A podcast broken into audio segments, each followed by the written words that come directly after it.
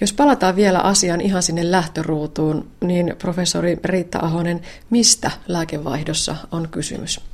Lääkevaihto otettiin käyttöön meillä huhtikuun alussa 2003 ja Suomi oli yksi viimeisimpiä Euroopan maita, joka sen otti va- käyttöön ja se herätti hyvin paljon julkista keskustelua. Erityisesti Lääkäriliitto ja alkuperäislääketeollisuus vastustivat lääkevaihtoa ministeriön ja poliittisten päättäjien tavo- tarkoituksena oli hillitä kasvavia lääkekustannuksia. Eli meillä 90-luvulla, 2000-luvulle tultaessa lääkekustannukset kasvoivat nopeammin kuin mikään muu terveydenhuollon meno. Ja haluttiin suosia halpoja rinnakkaisvalmisteita. Ja siitä lähti liikkeelle lääkevaihto. Ja ihan kuluttajan tasolla tämä näkyy sillä apteekin tiskillä siinä, että kun resepti annetaan farmaseutille tai provisorille, niin sitten hän saattaa kysyä, että vaihdetaanko halvempaan vastaavaan valmisteeseen. Kyllä, eli lakihan lähtee siitä, että jos tämä lääke kuuluu vaihtokelpoisten listalle, kaikki lääkkeethän ei kuulu, mutta jos kuuluu vaihtokelpoisten listalle, niin apteekissa on vaihdettava se edulliseen tai, tai lä, lä, lähinnä edulliseen valmisteeseen, ellei asiakas kiellä sitä vaihtoa, tai ellei lääkäri ole laittanut siihen merkintää vaihtokielosta, eli myös lääkäri voi lääketieteellisestä syystä kieltää. Lääkärit kieltää lääkevaihdon äärimmäisen harvoin, eli vajaa prosentti resepteistä on sellaisia.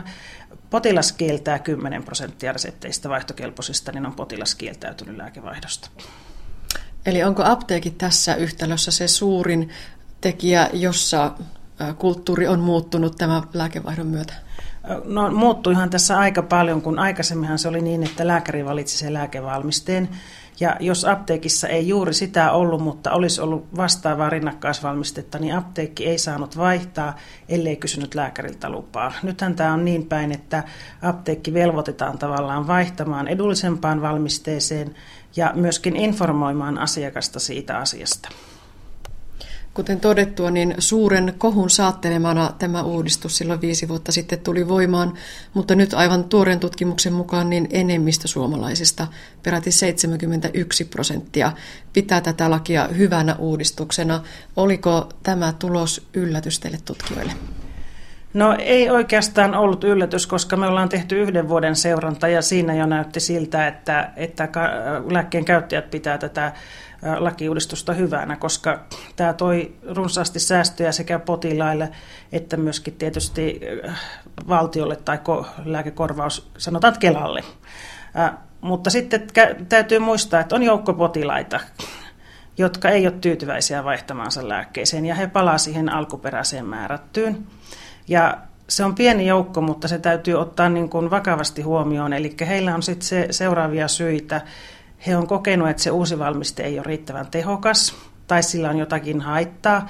Mutta sitten hyvin paljon on tämmöisiä teknisiä syitä, että jos on esimerkiksi puolitablettia annos, niin uudessa valmisteessa ei ole jakouurretta. Tai sitten, että sen tabletin massa on sellainen, että se hajoaa puolitettaessa. Että ihan tämmöisiä lääkemuotoon liittyviä ongelmia. Ja silloin, jos tällaisia on, niin ilman muuta pitää pitäytyä siinä valmisteessa, joka on koettu hyväksi. Tämän tuoreen tutkimuksen mukaan niin suomalaisista kolmannes oli vaihtanut lääkkeen halvempaa valmisteeseen ainakin kerran. Mitä syitä siellä nousi esille? Onko se hinta nimenomaan se määräävä tekijä? Joo, ensimmäinen tekijä oli halu säästää lääkekustannuksissa ja sitten toinen oli apteekin suositus. Ja nyt täytyy muistaa, että jos ihmisellä on monia lääkkeitä käytössä, niin he saattavat tehdä niin, että vaihtavat jonkun lääkkeen aina edullisempaan, mutta jossakin tietyssä lääkkeessä pitävät aina sen saman, joka on aiemmin määrätty. Kuinka merkittäviä säästöjä ihmiset kokivat saaneensa? No kokivat, että se, se, enemmistö koki, että säästö on merkittävä tai vähintäänkin kohtuullinen. Eli hyvin suuri enemmistö on nähnyt tämän säästön, mikä niistä lääkevaihdon myötä on syntynyt. Millaisia lääkkeitä sitten vaihdettiin eniten?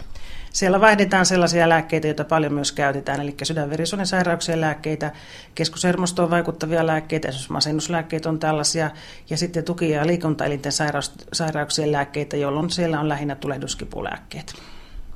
Näkyykö tämä myöskin toisinpäin niin, että tällaisia keskitason valmisteita on tullut meille markkinoille enemmän, kun ne ovat niitä yleisesti käytettyimpiä ja ehkä vaihdetuimpiakin?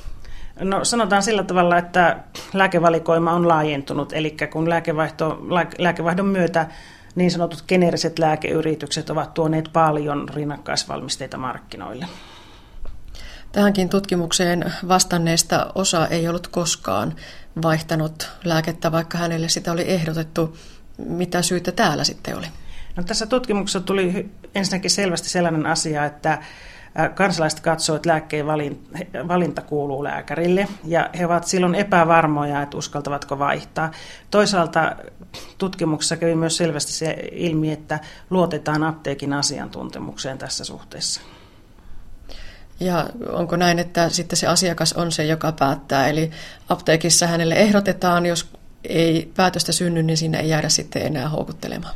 Asiakas päättää. Ja silloin kun me tehtiin tämä ensimmäisen vuoden jälkeen tutkimus lääkkeiden käyttäjille, niin siellä oli suurempi joukko, joka jäi odottelemaan niin sanotusti kokemuksia muilta lääkkeiden käyttäjiltä. Ja nyt viiden vuoden kuluttua suurempi osa on valmis vaihtamaan, eli on kertynyt tavallaan tätä kokemusta. Jos katsotaan edelleen täältä näitä lukuja, niin 88 prosenttia ei ollut huomannut mitään eroa näiden lääkkeiden välillä, eli oltiin hyvin tyytyväisiä myös siihen rinnakkaislääkkeen tehoon. Joo, ja tämä on oikeastaan yllätys, koska se oli näin suuri prosentti, että 88 prosenttia ilmoitti, että ei huomannut mitään eroa. Sitten siellä on se reilu 10 prosentin porukka, jolla on ollut, jotka ovat näitä eroja sitten huomanneet. Ja ovatko he sitten palanneet sinne alkuperäisvalmisteeseen? Aina on mahdollisuus palata sinne ja, ja tokihan se on niin, että jos se uusi lääke ei, sitä ei koe hyväksi, niin silloin on palattava siihen, jonka on kokenut hyväksi. Ja varmaan tekemistä on myös tällaisilla ei-tiedollisilla asioilla. Jotakin lääkettä on tottunut syömään 30-40 vuotta. Tosiaankin tuttu tabletti, tuttu pakkaus. Voi olla, että sekin vaikuttaa. No se vaikuttaa yllättävän vähän, koska me ollaan näissä tutkimuksissa kysytty, että onko sillä merkitystä tabletin värillä, muodolla tai pakkauksen ulkonäöllä. Ja valtaosa ihmisistä ilmoittaa, että sillä ei ole mitään merkitystä itse asiassa. Mutta äh, se saattaa olla esimerkiksi ikääntyneellä väestöllä, e, että he tunnistaa oman lääkkeensä vaikkapa siitä tabletin muodosta tai väristä, ja siellä sillä saattaa olla merkitystä. No, tulokset ovat nyt siis tässä. Millaisia terveisiä ne kertovat? Aloitetaan vaikkapa apteekeista. No ensinnäkin ne kertoo sen, että apteekit toteuttavat tätä lakia erittäin hyvin, koska siellä se apteekin suositus nousee kakkoseksi sy- syynä vaihtaa. Eli apteekit on toteuttaneet tämän todella hyvin, vaikka he on sitten tietysti taloudellisesti tästä kärsineet, koska lääkkeiden hinnat ovat alentuneet. Joissakin jotkut lääkkeet jopa 80 prosenttia halvempia kuin mitä ne oli ennen lääkevaihtoa. Entä sitten reseptejä kirjoittaville lääkäreille? Onko myös sinne suuntaan jotakin viestiä?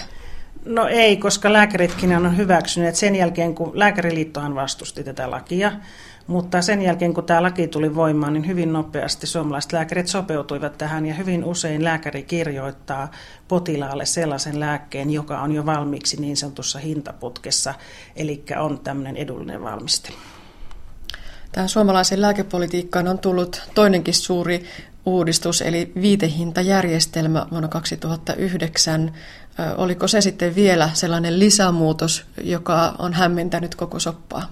No se on lisämuutos ja se on tuonut lisää säästöjä ja ehkä jonkun verran sitten aiheuttanut kysymyksiä nimenomaan apteekissa, kun asiakkaat ovat joutuneet kysymään, mutta siitä meillä ei ole vielä tutkimustuloksia.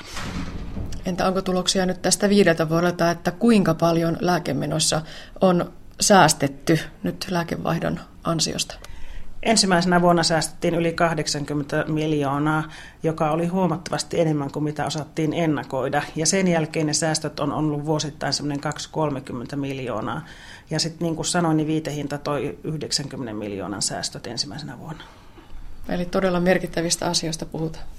Kyllä puhutaan ja nyt täytyy muistaa, että terveydenhuollossa on niin kuin tietty määrä rahaa käytettävissä ja myös lääkkeisiin on tietty määrä rahaa käytettävissä ja sehän pitäisi mahdollisimman tehokkaasti, turvallisesti ja taloudellisesti sitten osata käyttää.